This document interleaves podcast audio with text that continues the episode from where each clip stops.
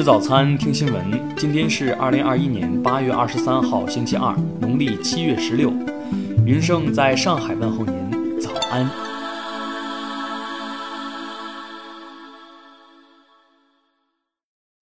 首先来关注头条消息。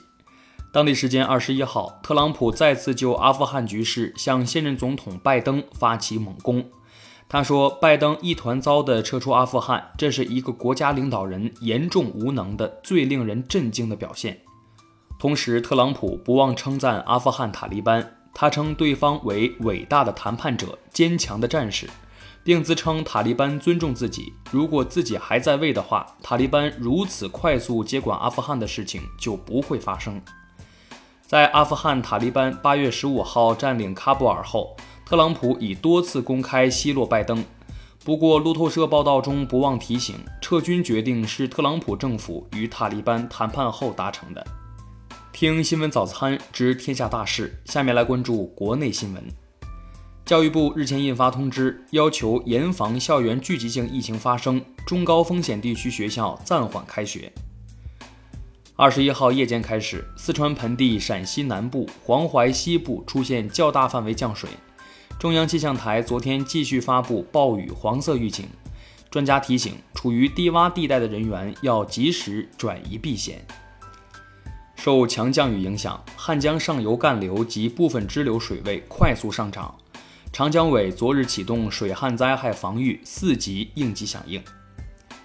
扬州市通报新增本土新冠肺炎确诊病例一例，普通型，来自集中隔离点。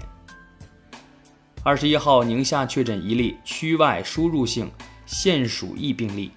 昨日起，宁夏启动防控四级应急响应，确保疫情不传播、不扩散。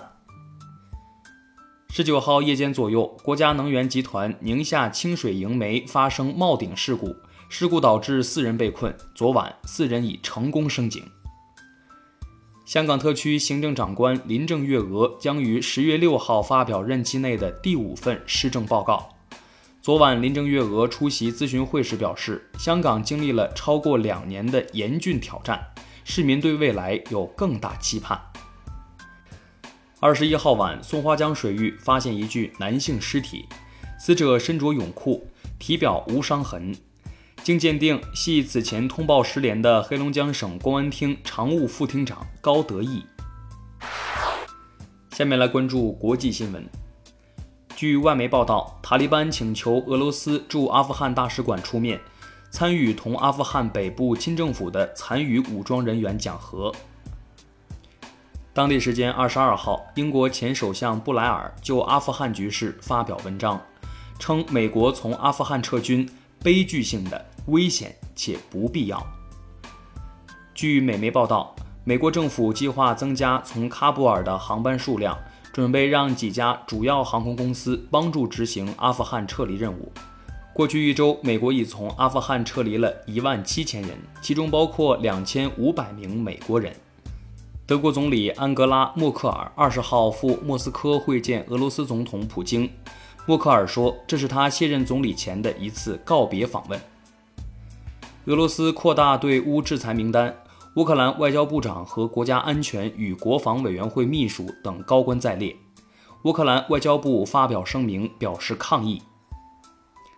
残奥会将于二十四号在东京开幕，但截至二十一号，东京都单日新增新冠确诊病例已连续四天超过五千例。东京都知事小池百合子称，疫情已达灾害级别。八月十四号，海地沿岸发生 七点二 级地震，截至昨日，地震已造成两千两百零七人死亡。当地时间二十一号，澳大利亚全国多个城市爆发反封城抗议活动，超过两百五十人被逮捕。下面来关注社会民生新闻。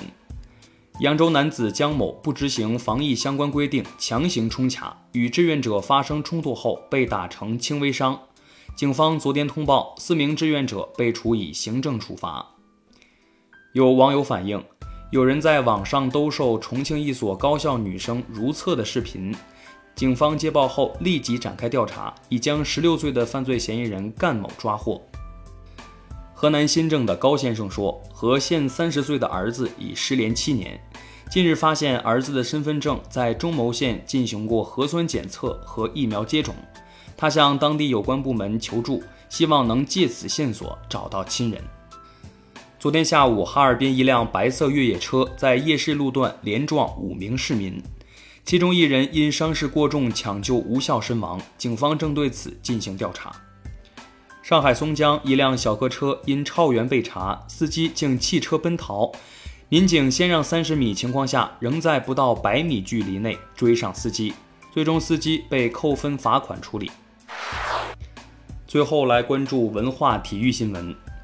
南通知云主教练谢云昨日发文宣布辞职。此前网上传出一段视频，他在酒桌上批评其他俱乐部，因此引发风波，并遭到暂时停职处理。中国足协确认将与国足主帅李铁签约至二零二六年，这意味着李铁将率队冲击两次世界杯。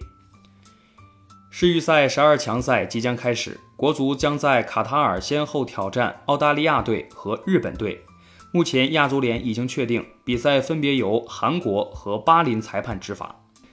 昨天四十二岁的传奇拳王帕奎奥在自己的复出之战中点数输给现 W B A 拳王古巴选手乌加斯，未能抢回金腰带。